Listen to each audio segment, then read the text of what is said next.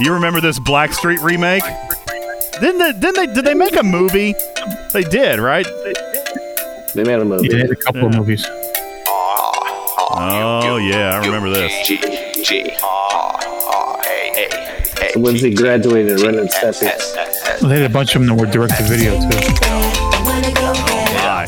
That's a very grown-up Rugrats sound. Goodness gracious. Anyway.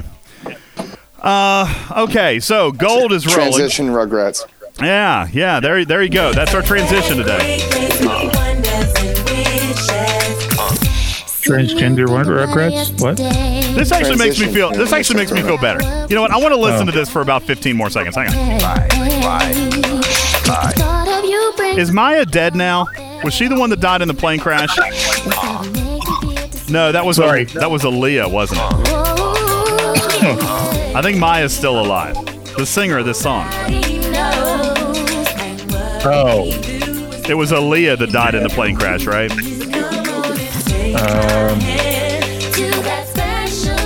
Is that from Destiny Child? That was Left Eye Lopez. She's the one I think died. Maybe so. I don't know. Where's the original theme song? That's what I want to hear. I want to hear the original. No, that's definitely not it. The one that does, is that the same group that does Waterfall? Yeah, TLC. That's right. TLC. Yeah.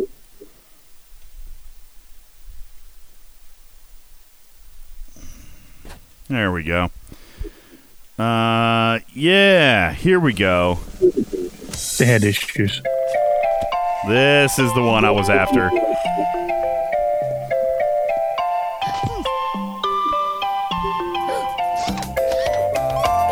It's really quiet, but I'm digging it.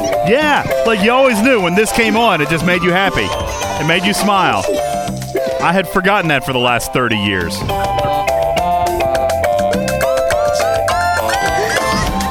You know what's funny, though? In watching this show again, it, not that, you know what? Truck and Chick always says this to me. She's like, this is supposed to be a Star Trek thing. You know, after the podcast, I have noticed. I got to unwind for about 5 or 10 minutes. And then we can get back into it. But one thing that I have noticed watching back these episodes of Rugrats is the landscape of children's programming at the time, very, very different than what it is today. Because, like, for example, today, like, we're super hypersensitive to things like bullying and things like that, right? But Angelica was like Queen Bee, man. She was a super bully, a huge bully. Like, she did mean things. She did terrible things to those kids. Terrible. And Snake Eye says, we can talk about other stuff to decompress. It just doesn't need to be about cartoons. I love cartoons, man. I love cartoon music, too. Yeah, like this one. This was next on... yeah, Angelica was super mean, man. She was. Listen to me. The human world is a mess. Life under the sea is better than anything they got up there. Because I'm a cartoon? Am I a cartoon? I don't think so. Fine, we'll stop. You want to go back to talking about Star Trek Fleet Command? Okay. You guys go. You're first. How about Star Trek the Animated? You know what? I do want to shout out DJ. All right. Big Country's here. Big Country, you go. What do you got? Actually, you know what? I want to shout out to you, man. Listen, I know you were feeling maybe the interview didn't go well, but I think on a flip note or on a positive note, the Gold Patreon members, that list has gotten, a lot bigger over the past couple of months. So thank you. That's great. And you're only 89 subscribers away from 1,000 on the YouTube channel. So that's 1,000. That's the number. That's so positive. Almost there. Thank you, buddy. I appreciate that. Thank you very, very much. I appreciate that very much. And you know what? To Big's credit, I am going to choose like I typically do.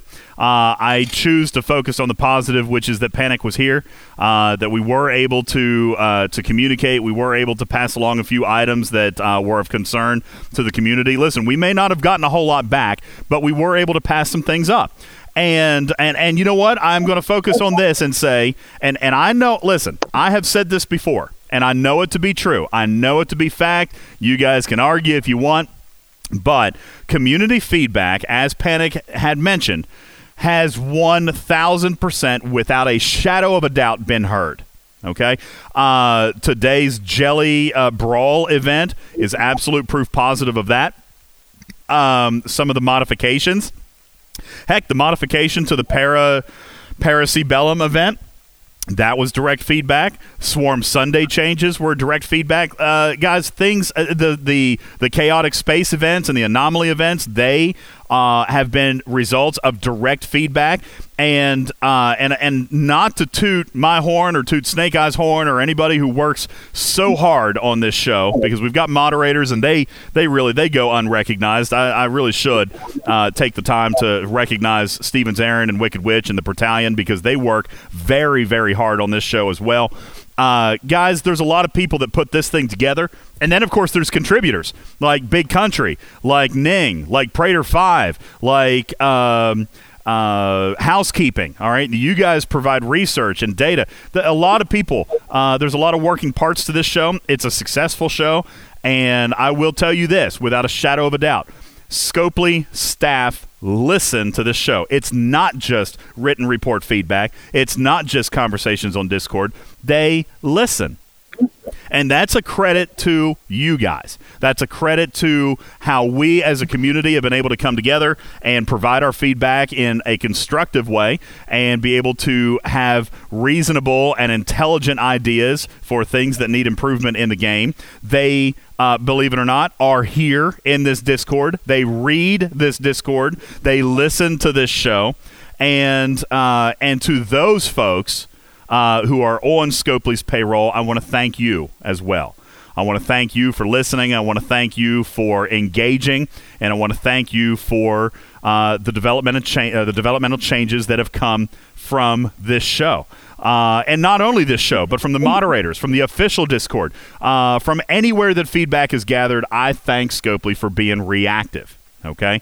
So, you know, hey, That is what it is, and so that part needs to be recognized. Even if, you know, as Big says, today's interview may not, in my eyes, have gone as well as I would have liked for it to go. There's still a lot of positives that are associated with this show and the team of people who put it on. So I thank everybody for being involved. How funny was that when you asked him about the jelly thing? That was pretty funny. Well, I mean, I thought it was going to be a gimme, right? Here comes a layup. Here comes a layup for like you. I thought the next jelly event. I thought that was a gimme. I thought that one was a gimme, but nonetheless, you know, this reinforces. And you know what, I have continued to advocate for this. I even spoke to Panic about it briefly earlier this week. This is all the more reason that a player advisory panel is required. Now, guys, let's be very objective, all right? Let's be super objective for a second. Panic does not play this game as aggressively or as with as much time commitment as we do, okay? We don't. There's no way that he does. And I don't blame him. I've said this to you guys a zillion times. It is work for them. It's not entertainment to these staffers, okay? This is their job, okay? So I believe that today reinforces the need for a player advisory panel, and I will, of course, continue to advocate for that. I think that is so important, so important, all right? Because questions, you know, like some of the ones that we asked today, where Scopely may not game is feel something that's required for Panic's job, and I think he's under. I mean, I think he plays it, but he doesn't listen. He doesn't sit there and play it for 6 to 8 hours a day like we do. You say that's because it's his job, right? So you should know your job. His job is to know what a resource is and what a. His job is not to play the game. His job is to manage the community, and that means taking feedback. Listen, he might not know what a specific piece of feedback means, all right, but he also doesn't know exactly what the game's designers are working on, all right. He is a relay of that information.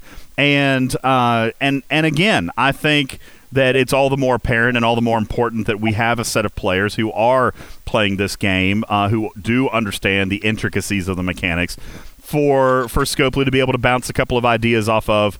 That way we can help. All right, we can help make events not look like they're not designed well, or not rewarded well, or not structured well.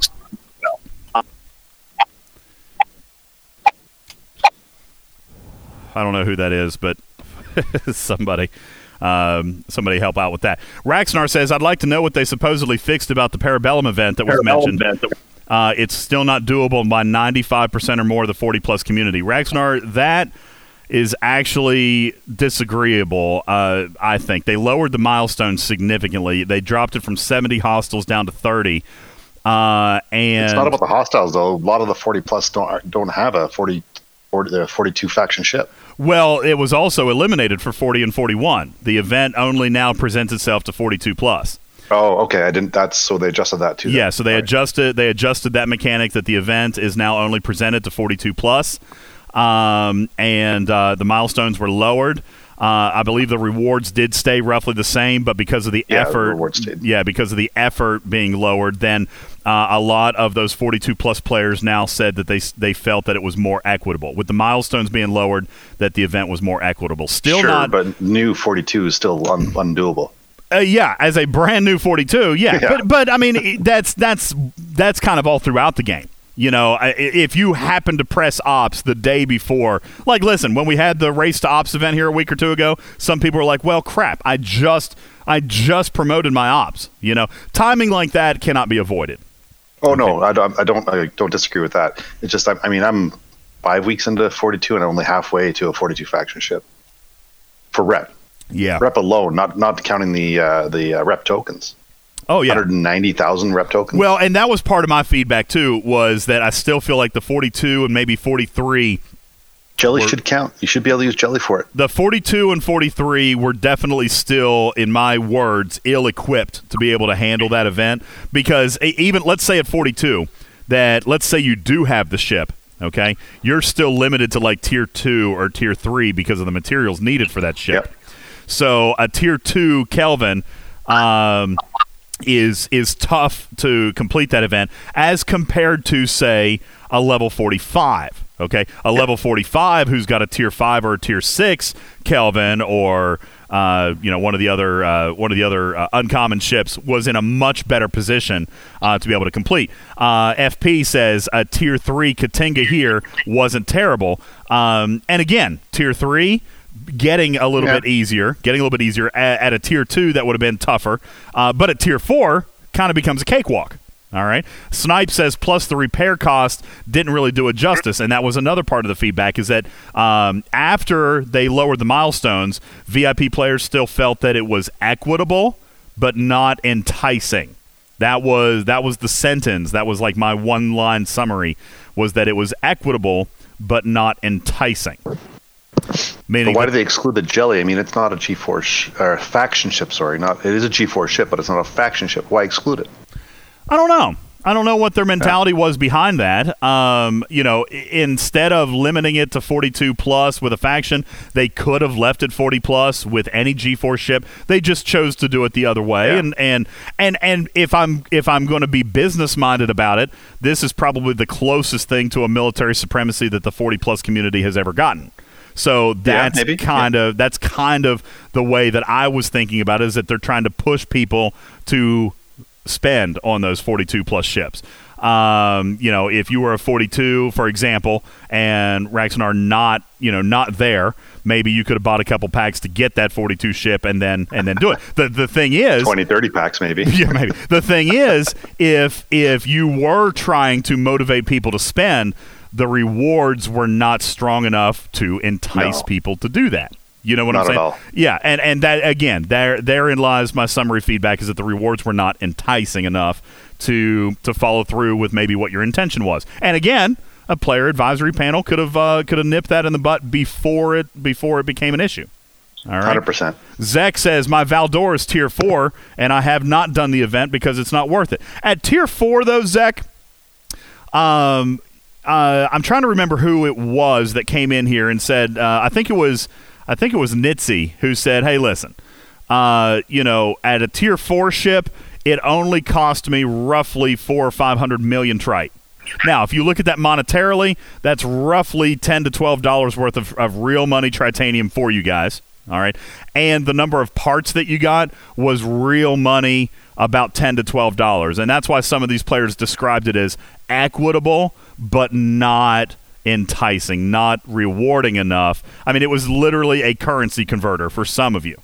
You know, Mac says, on the other hand, we look at this, we can play without parts, we can't play without trite. And so therein lies maybe, you know, the people who did not participate in that event would send a message and say, listen, this event we didn't feel was designed well enough for us to want to participate. Trite is more important than parts, and therefore this currency converter is not one that we're interested in using. Zach says, yeah, it's basically just a wash. Okay.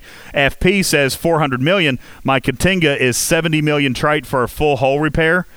That's pretty good. I don't remember who it was that said that they spent 400 or 500 million on it. But again, FP, and I don't know what your ops level or the tier of your ship is. You said tier 4. Is that what you said?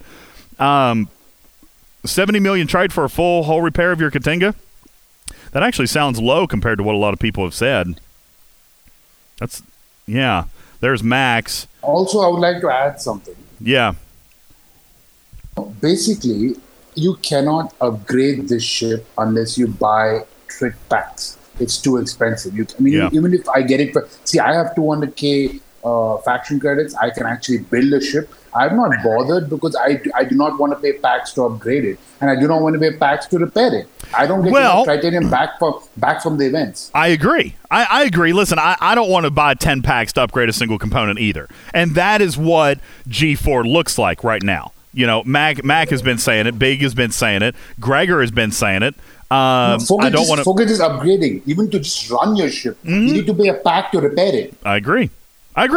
Okay, so yeah, I'm 1,000% with you on the economy of G4, which is also why it was brought up again today. And you know, Scopely knows that it's a pain point. They know. I mean, they've said it for a year that, you know, G4 is premium space, that it is, you know, there for the early adopters. My question is, when is it no longer early access? You know, I mean, when is G4 between premium and only pay? Oh, I mean, not technically. Not technically. Early access has always been pay content. All right. But my point... If I had a Valdo and I had to run it or use it at least 4 times a week, I would have to buy a pack. I would not get enough titanium back for my... Oh, sure. And that's why a lot of people don't fly them. That's why a ton of people don't fly them. That's why the Jelly is still the ship that I see in space more often than not. You know, Jellies and G3 Epics. I mean, I still see that in space from 40-plus players all the time because the G4 Epics, the G4 ships are just so daggone expensive to fly. And so, you know, we've brought that up many times, and to our satisfaction, the question has not been resolved, and which is why we'll just keep asking about it. I know that Scopely has to know. My big question to Scopely is, when is G4 no longer, you know, premium access? Because I mean, it is like, and I made special care to bring that up today. It turns 1 year old tomorrow.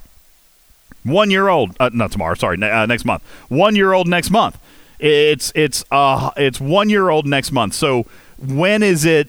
When does it become accessible to the common player? I mean, is it a year?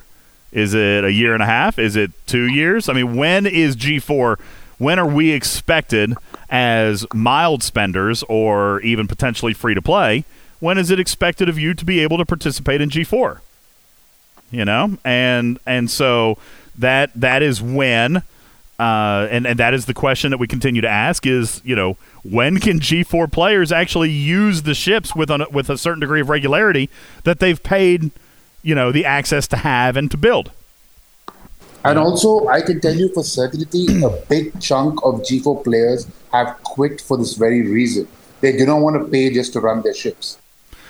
So I would believe that players of all ops levels have quit the game for various reasons. However, it's interesting when I hear, like, and I read this on the official Discord all the time, players are quitting in droves. My server is quitting in droves. People are quitting by the dozens. The simple fact is, statistically speaking, that's not at all true. It's not at all true. People don't quit this game. If they quit, they come back in a week. And I'm not disrespecting anybody at all. All right, but very few people have actually left the game. Very, very few. And listen, they might be frustrated and they might be playing the game less. All right, but they're not leaving. And that is why I'm so motivated to say to Scopely, listen, you've got an opportunity. You've got an incredibly loyal consumer base, okay? People are not quitting you, but they're vocally and loudly telling you that they're not happy and that something needs to change. How much longer are you going to bank on these guys before they do finally throw in the hat? Because eventually somebody will. You know, eventually players will. Just right now, they're not quite there yet. Scruple says, I try to quit every week, but therein it goes, okay? I don't want to go so far as to call it an addiction, but could it be? Is this game an addiction? You know, is this game something that we can't quit because we love our community or we love the property or we love the game? I mean, you know, you guys, you know, Medieval Knight says I've been playing since launch. Still the same time in game, more efficient today than I have been thanks to improvements with speed ups and shields and etc. And Medieval Knight is got a positive outlook on this. All right, things are better, but they are not balanced for everybody. They're definitely not balanced for everybody. And so, you know, that's why, but again, that's why it's good that we have these things. That's why it's good that Panic maintains open communication with this show and with its community. It's why I am thrilled to death and honored, by the way, I've said this to a few people. I literally do, in fact, consider myself lucky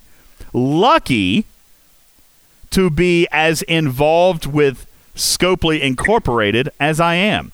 And that's not a shill thing to say. Guys, I literally right now, no lie, right now could send a PM to a developer and get an answer. Get a response. Let me put it that way. Get a response. Okay? I am in touch with these people, and for that I feel blessed. I am lucky, and you as a community do benefit, even if we don't always feel it. If we feel that today's interview did not go well, let me tell you, all right, maybe it didn't, but we did get one potential piece of information. We did get our hint for today, which Scopely's never done. All right, and when you guys have questions or problems, sometimes, more often than not, I'm able to assist you with a solution. That's because Scopely has granted me access to their business team and to their development team. And that is worth something. That is valuable. Okay? So you know, we don't always score wins every single day, all right? But communication and conversation does flow both ways. And sometimes you guys benefit from my position within, how do I even say that? You guys benefit from my access to Scopely HQ. And I think that we need to, especially on days like today when we might feel a little bit of frustrated that we didn't get the information we asked for, we got to hang on to the good, which is... No, we definitely get benefits from the fact that you have communication directly. Man, that Coke is good. Ape says, we get to flow information up in a targeted manner. It slowly moves the conversation in our desired direction. And that's true, Ape. Sometimes slower than we're happy with, but it does. All right? So that's true. Regis says, your hint today was kind of like a turd wrapped in a candy wrapper. It looked like candy, but it didn't taste good. Sorry, Regis. You know, that's funny that you bring that up. My wife and I were watching Harry Potter earlier this week, and we actually had a conversation about those chocolate frogs that they would open up on the train. I was like, that just doesn't sound good. Like, you know, I mean, because it was like a real frog. It was just chocolate, whatever. But anyway, yeah, listen, not all candy is good is the point I was making. Not every piece of candy out there is delicious. I can think of a couple of pieces of candy that I freaking hate. All right. But again, we're playing kind of a 20 questions thing with the developers, okay? And they're playing along, so let's enjoy it. All right, today's question might not have been my best, but it was still a question. It was still a hint, and we've got more coming. All right, we've got more coming. Bizarro says, so when is G5 stuff going to be announced? According to what Panic just said, G5 is not on a calendar, okay? And as much as we don't necessarily want to say that he didn't give us anything today, even though that wasn't, you know, a positive thing or an action, a positive action item, just knowing that G5 is not on the calendar, that's actually probably a very good thing. Can you imagine? Seriously, Bizarro, can you imagine going to – well, yes, G5 is in the game, but only for your primes, okay? That's for primes, okay? But what I'm saying is as far as like G5 ships and G5 systems, I mean, if G4 is still as expensive as it is today, do we want to rush G5? I mean, seriously. Exactly, Mac. We can't even afford G4. Why in the hell would we want G5? We do not want G5. We don't want G5. All right, trust me. G5. We don't want it. Well, okay, guys. Yes, G5 rares for your primes, okay? Just like when we were flying G2 ships, there were G3 rares for the primes, okay?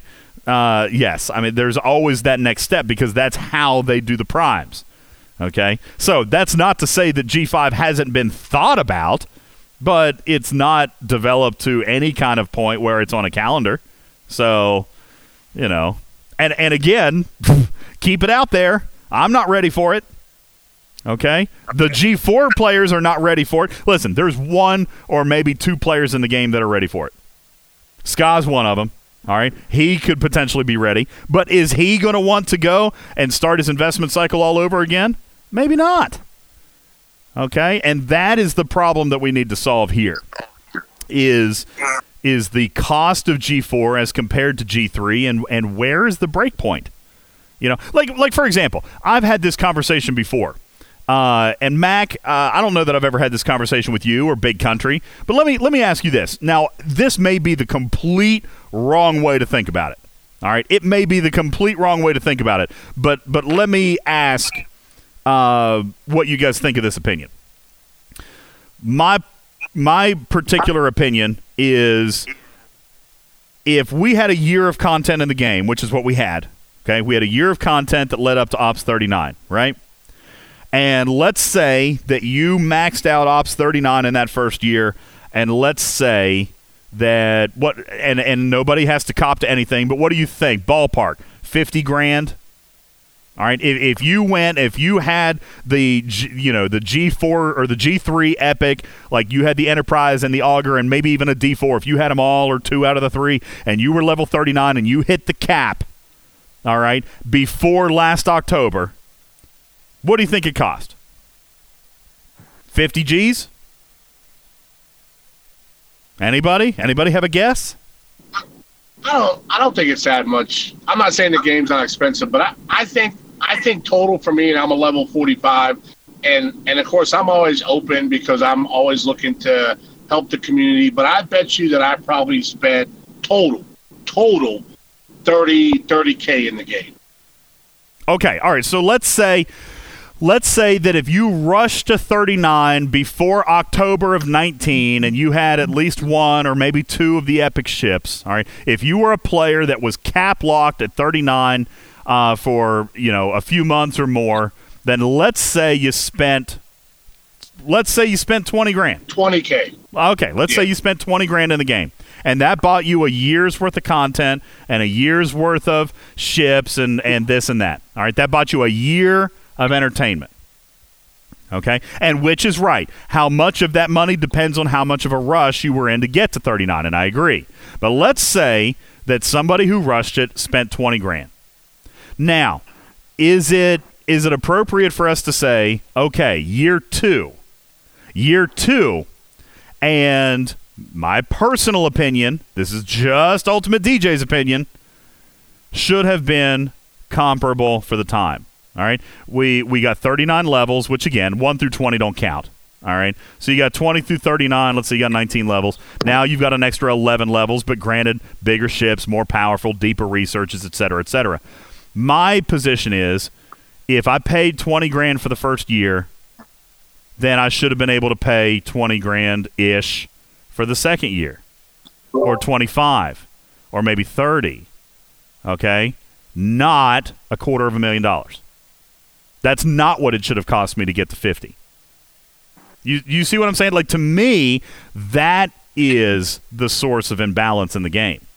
That's the source of imbalance in the game, is that it should not have been a 700% increase from year one to year two if you were going to max the content. You understand? That's just my opinion. Now, game designers and some of you VIPs, maybe you guys look at it differently. Maybe video game companies look at it differently. All right, but I look at it as a time investment. If I'm willing to spend $20,000 a year on a video game, then I'm willing to spend $20,000 a year on a video game. And maybe to get like super powered, I might spend 25 or 30. But for a video game company then to look at me and say, okay, we get that you're willing to spend 20. We get that you're willing to spend 25. Let's charge $250,000 for it. I'm personally dissatisfied at that. Personally. It's just me. For all you know, it might be more than $250,000 if you want to do everything. Could be. But again, should it be? Is my question. I'm all for monetization. All right? But let me ask this. All right? That is our issue. They're basically over-monetizing.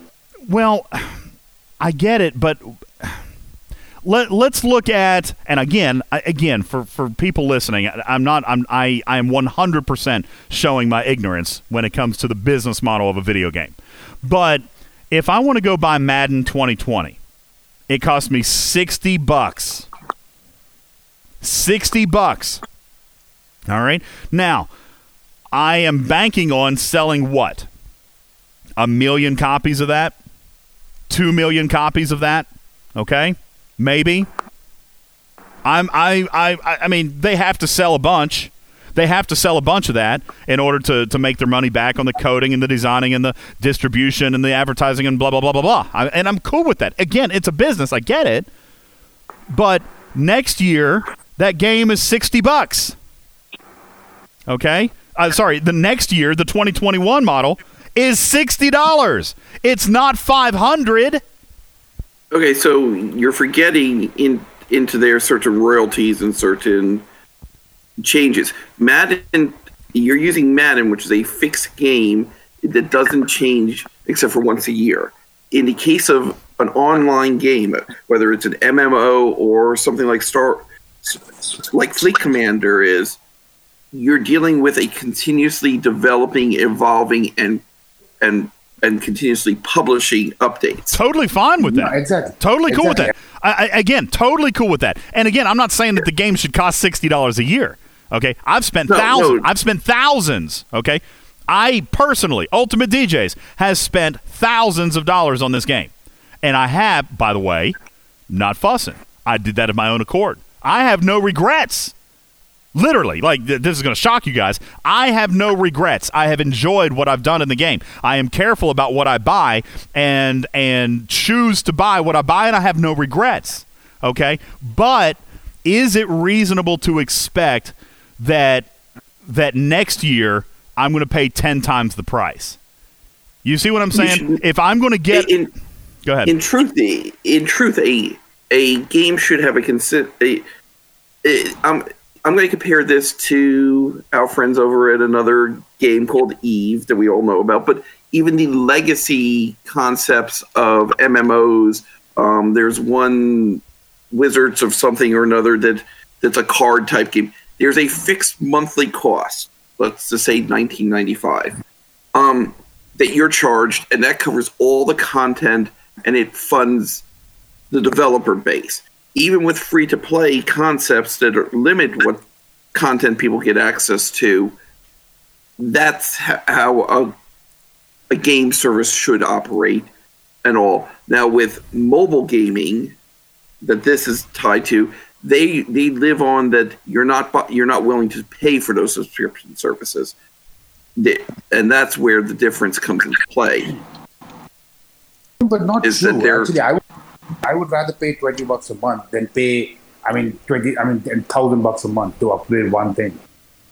No, and I have to agree with you, and I think this is the abnormal, not the norm, when it comes to mobile gaming. Most mobile games are here today, gone 90 days from now, no matter how much new content they throw at it. This has a true fan base. The other thing you got to understand, DJ, is you're talking about, let's say it was $20,000 for the first year, and you expect $20,000 for the additional content. They've already made it very clear that they did not expect people to move this quickly to 50. So that means they actually expected the content to last longer than it already has. And it may have gone to 20,000 to get to that additional time frame, with them rebalancing the economy and everything else that they're doing in the background. Well, I get that. And again, I know I'm showing my ignorance about the video game industry itself, because I don't know how it works. All right. I've got somebody PMing me right now that there is Madden is not just $60, that there is a subscription model. There's Ultimate Team mode. And apparently people pay thousands of dollars to Madden too. Crazy. People are paying thousands of dollars to Madden as well, to assemble characters and build teams and do this. And those the people who are doing that, I guess it just comes back to, I feel like a scale thing. If maybe that, like I said, that's not the right way to look at it, but I look at it as, hey, I've given you a year and I've spent $10,000. Okay, that's probably realistic. Well, Ultimate DJs, I'll say, like, if you didn't like, they actually was posted up their best. Let's say I had no blueprints. Okay, I'm looking at the 41 minor or a 34 epic. It's $100,000 by packs alone. That's just a loan. That's not including, like, okay, maybe I get a rare.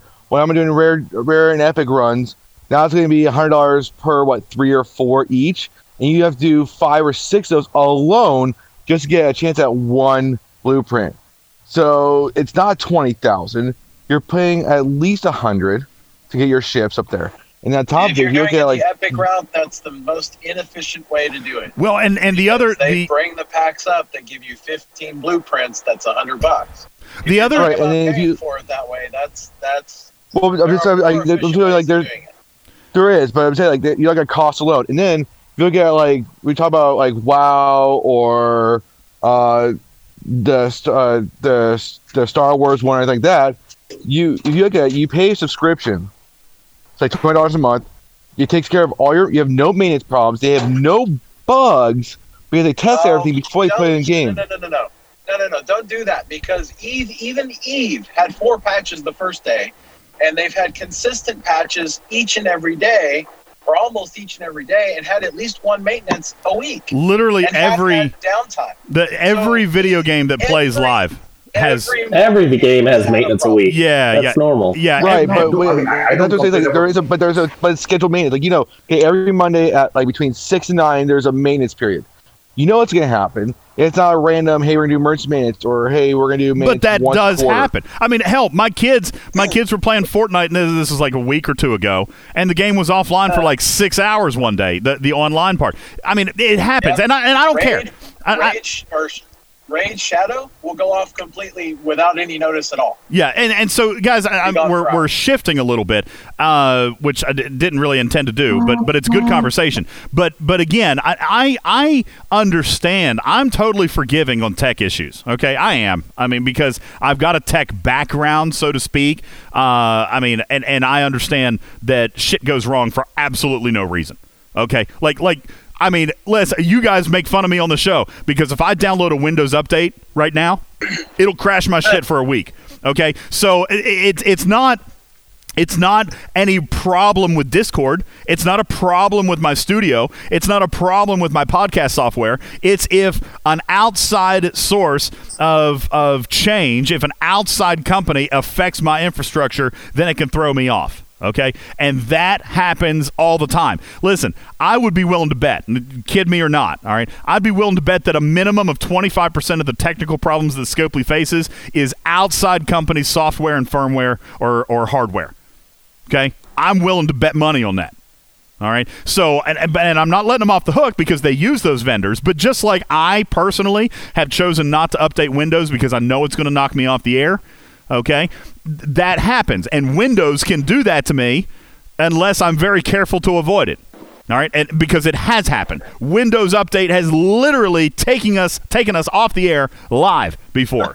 So yeah. That's an outside company that's influencing my tech. All right, but right. Can they build? Like, they should have. I believe they have a test server. They have a test server. You do the updates there. Once everything is big, does Microsoft use that test server? Is Microsoft using the test server? Because when they push their update to me, my Outlook is broken and my computer won't freaking boot up. All right, so Microsoft ain't testing their shit either. Servers, but they have certain assumptions.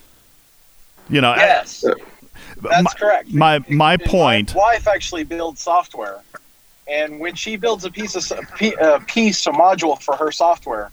And she goes into the test server. She has to test it in all different abilities. It can still break when it hits production.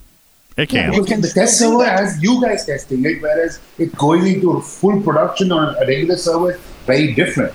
Each person plays it a different way. It's going to change the way. Of course, some things might. Well, look at Scopely's test server now, because there is a test server. Okay, and I know I've brought this up to you guys before. There's a test server, and maybe 10 or 15 people concurrently are on it. Okay, but now you take 150 players and jam them into a double point system, and now your system concerns or your technical demands are very, very different. Okay, so it reacts in a different way, and that was, you know, one of the things that I wanted to bring up to Panic earlier was lag. I mean, and understanding how it can work. Like, it's not the game. You know, I observed this. It's not the game. It's that system. Like, I could go into the double point system and lag out hard, or I can go to one of the single point systems and play to my heart's content. No lag, no problem. Targeting, fine. Hitting hostiles, fine. Hitting PvP, fine. Okay, so what is it specifically about that one system that causes it to lag out? And I technically don't understand it. Too many people coming in, they're not going to handle it. Basically, it's like, let's say there are two lanes on a highway and there are 100 cars trying to get in. That's basically the analogy. Yeah. Information and too much information out. It's, you know, but why? But that's going to be. But why does that affect? But why does that affect a single system? Unless because the way I understood it, okay, and you game guys can tell me the way I understand it. Server 15 belongs on one piece of hardware, so to speak. It's dedicated hardware, dedicated processing, and basically a dedicated partition of a piece of machinery, right? Because you can technically host multiple servers on one physical machine, right? No, basically each different system with a different type of algorithm, like or the specific stuff that is sent to the server is different. So one specific command is going from one particular system. And that's not the game. And different areas can be different servers too, and they can be tied to one game. It doesn't have to be one server per game. Yeah, so you're saying that, for example, all of Yarda could be one giant server, yes, and that ties into the server that runs the rest of the game. Well, back to and that's good information. But back to my original point, which is, you know, I understand Scopely wants to make money, and they got something that they can make a bunch of money on, and that's great. But I do think that eventually you have, I don't want to say worn out your welcome, because that's not exactly the right turn of phrase, but eventually people are going to hit their cap on investment for the game. And I don't think players would have hit that cap on investment for the game if it had been somewhat comparable, you know. Even if, in the example of, you know, Madden games with their ultimate play, and that your 1 year investment is reset and doesn't carry forward to the next year, okay? I can understand that, but that still doesn't justify year two being 10 times the cost. Year two could be the same price, and you start year two over. Now, in this case, we're not starting year one over. We're getting to keep some of that content, but that content has been paid for. You know what I'm saying? So, I mean, again, I can justify an increase in expense, but at the rate at which it was increased, that's what's troubling to me. Hints have showed us that they did not believe the players would spend more than what they did in the first year, and so I think what they were trying to do was slow the progression of upper-level players. Well, they have. They have, because not nearly as many players are 50 as were 39 a year ago. All right, that's happened. But as players have spent what they're willing to spend, now they are stuck in a spot where they cannot participate without spending more. Like literally, the example of so they might have to slow down and let the economy speed up to them. Well, but is it right? To the point where, like literally, I'll give you an example. I've been saving $6 billion. My mind is dead, so I can't wait. It took me 1.5 months by winning every single event, getting the battle pass, premium, everything. Yeah, we're having trouble hearing you there, V-Ready. But Ape is summarizing kind of what you're saying. It's one thing to have paid your way to that point of progression, but if you have paid your way to that point of progression, it should be reasonable to assume that you can operate what you've paid for. What's happening is these players have paid for a ship now that they've got, and it might be a super badass ship, and now they can't afford to run it without paying more. Like it's the Stella mechanics come into play though, right? Because the Stella mechanics and the Stella research, so that may have been so let's make you spend more, at least to pause the game. Let's make you spend more. And by the way, that research is great. That research is phenomenal, but it's still not bringing it down to the point where, you know, you're spending a 1 or 2 million trite on a G4 ship. All right, listen, I'm here to tell you guys, I didn't realize, okay? I mean, I did. I've seen the numbers. But, like, for example, somebody who's Ops 39 right now with a decent level of research, what does it cost you when you destroy your Enterprise? Because for me, it costs 350,000 trite. 350,000 trite to repair my fully destroyed Enterprise, okay? And I am fine with that. I'm used to that. That's what I pay, okay? To crash out a Tier 4 Kelvin is 90 million. Not 300,000, not 900,000. 90 million. All right. I just built my Jellyfish yesterday. By the way, haven't tiered it. I might be able to with this new event. I'm super excited. But Tier 1, Level 5. Tier 1 is 1.1 million trite to repair. 1.1 million. And that is what Prime repair. Yeah. Oh, yeah. I've got Prime. I've got all the research. All right. I don't have any G4 research. But 1.1 million at Tier 1. Okay. Which, again, is not earth-shattering. 1 million. I'm paying, but it's triple the cost of what I'm paying now, which is still, I'm not even opposed to a triple. Okay, I'm paying 350 now. Now I got to pay 1.1. That's fine. But Mac says that his ship is 150 million to repair. All right, which literally means, guys, that's unrateable. That is literally unrateable in a reasonable amount of time. So how else do you operate the ships? You buy packs. And if you've already paid for the product, if you've already paid to upgrade the component, in my mind it should be easier for it to be able to run. It's almost like you're double dipping. You know what I'm saying? You've paid to build it, but now you also have to pay to run it, and paying to run it is more expensive than building it. It's almost like Hewlett-Packard. Hewlett-Packard mastered this. You know, their printers are dirt-ass cheap. All right? It didn't used to be that way. It used to be that you paid a bunch of money for a printer, all right, and then you paid $30 for an ink box. All right. Now it's the complete opposite. I can call HP and order a big-ass machine for my office, and it's $150, but the toner is $250 per toner cartridge. You see what I'm saying? It's the same kind of model here, except my ship didn't cost $100. I'm okay spending $250 per toner if I get the printer for $100, or I'm okay spending $500 on the printer and paying $50 per toner. But I can't spend $500 on the printer and $500 per toner. You see what I'm saying? It's got to kind of be one or the other in my mind.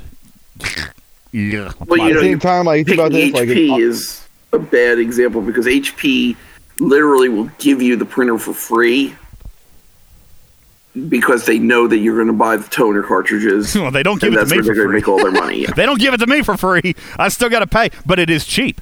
All right, I can buy a big floor mount unit for $150-$200. But I'm paying $250 for every 10,000 sheets of paper I run through it.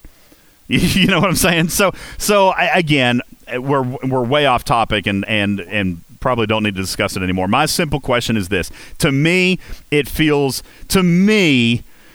a simple fix. And I know it's not simple. And Scopely staffers, I'm sorry. I know that I'm making it sound like it should be easier than what it actually is. Trust me, I'm not trying to tell you how to run your business. I'm just telling you what we feel.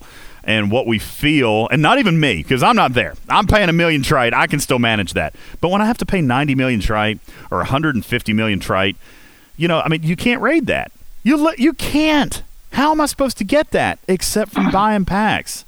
And it shouldn't be about that. Again, I've said this before. I'm okay with pay to progress, but I don't like paywall. And that's where I feel like G4 has gotten to is that these players literally can't operate what they've already paid you for without paying you more. And that's not what the game is supposed to be about. The game is, I mean, you've said it before. The game is supposed to be about enjoying the progression, enjoying the events, participation, and working with your team. Well, they can't do that if what they've already paid for has to sit in the garage.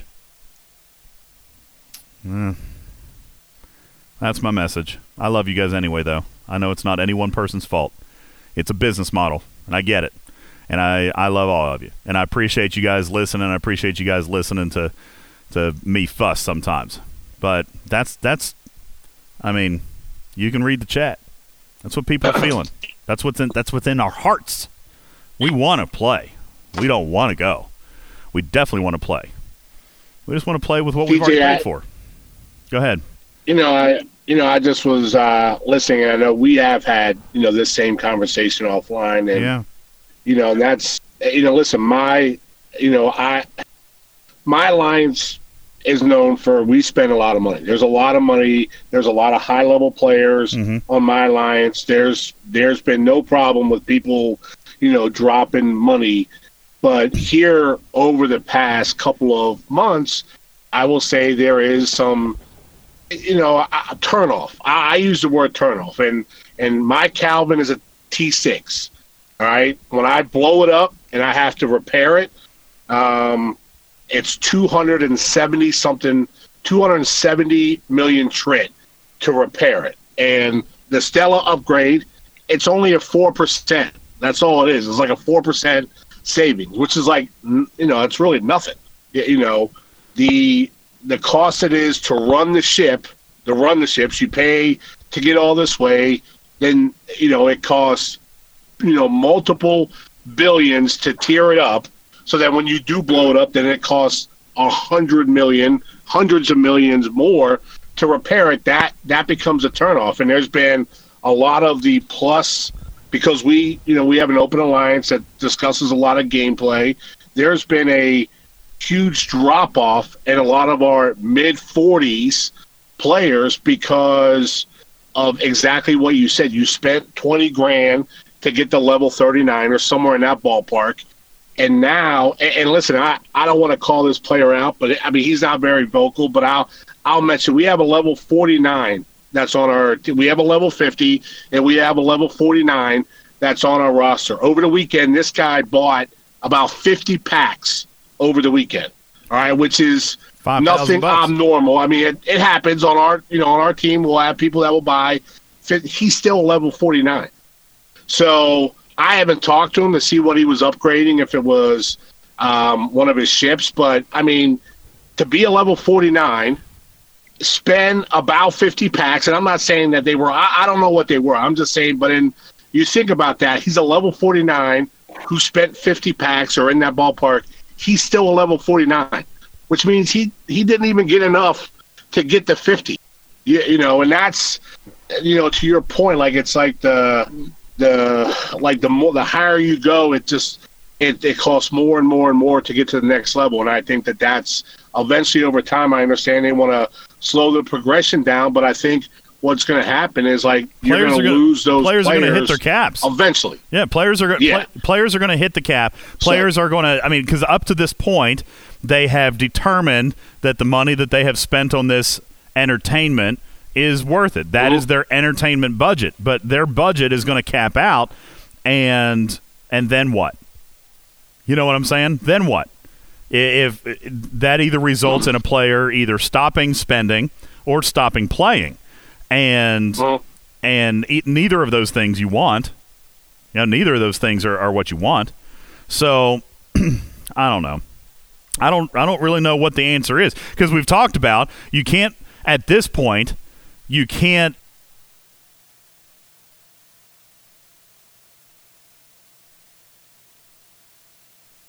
Did we lose him? DJ, we can't hear you. I guess the question is this, though. What if tomorrow they made the ship 1/3 the price? Would everybody that already has one be ticked off, or would they require compensation? Well, that would be. Well, so here's the real question, and it's a and you raise it in a different format. But you, how many iPhone users are on here? Apple does their cost modeling.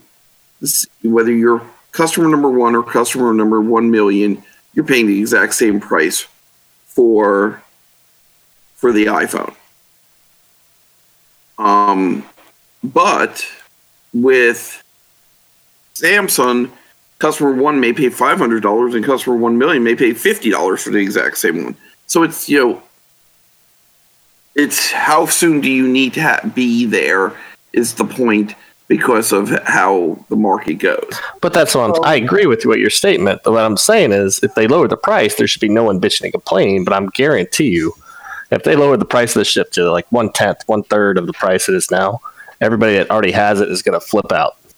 But, right? But in my opinion, it should be the repair costs. Like I think the repair cost should be about the same as it is, because you pay to build it.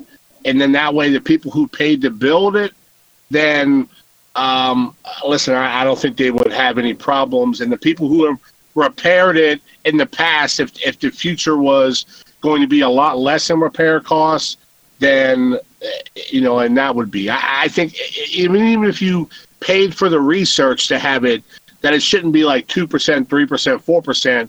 I think it should be like 40%, 50%, 60%, 70%. You know, reduction in repair, you know, something that's like, you know, significant, because to me, like that's where I would like to see that. I feel like that would. Okay, so going back to the phone example you're using, I could. This is also probably a good example. I could get a brand new phone that comes out in a couple of months, at the full price, or I could wait a year until the new phone's released and get this year's phone at a cheaper rate. So I'm buying it now going to complain that I got it cheaper because I waited a year?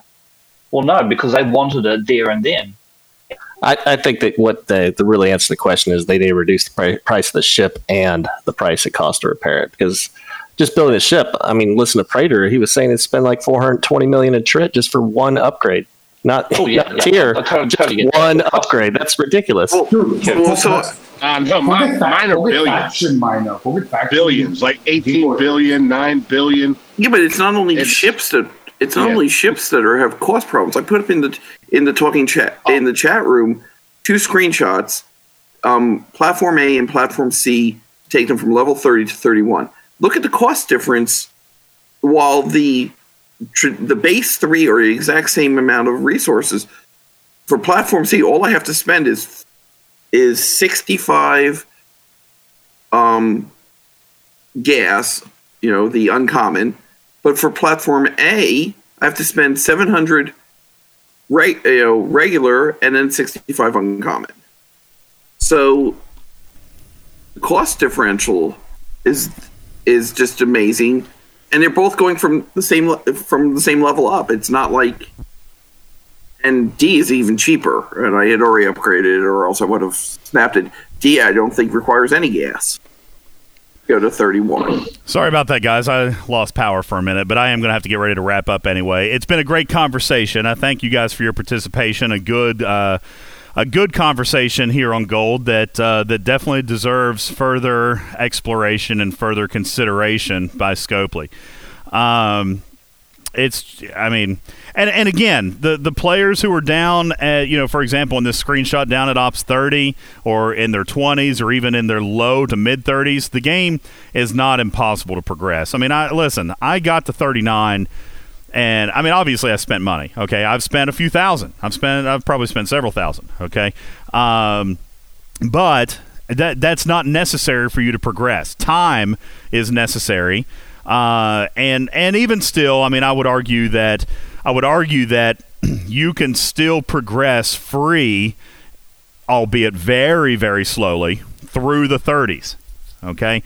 There is nothing about Ops 40 that you can grind. You cannot grind progression. You cannot grind operation. You cannot grind enough in a day to recover the amount of trite it takes to repair that ship one time. It can't be done. So what are these players doing? They're using their G3s. They're using the G3s. And that is the point of frustration. Why did we spend? Why do we have these materials? Why do we have these ships if we literally can't use them?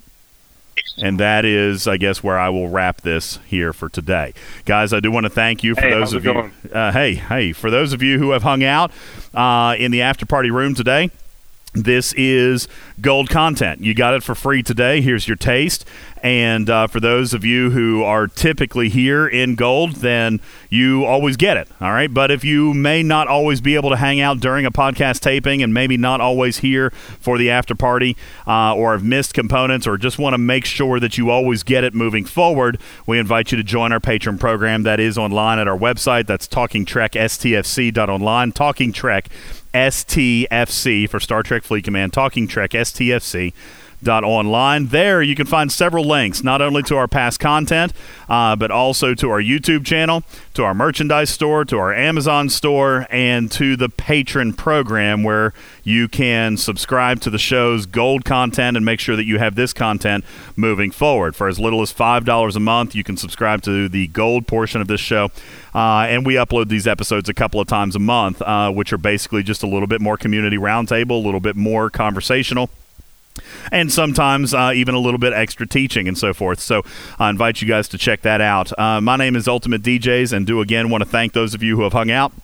Thank you for being here for the podcast for our September State of the Game, and I will look forward to seeing you next time. My name is Ultimate DJs. I'm the host of Talking Trek, Star Trek Fleet Command's official podcast, and this has been a live gold taping. We will see you next time. Love you a minute. Bye-bye.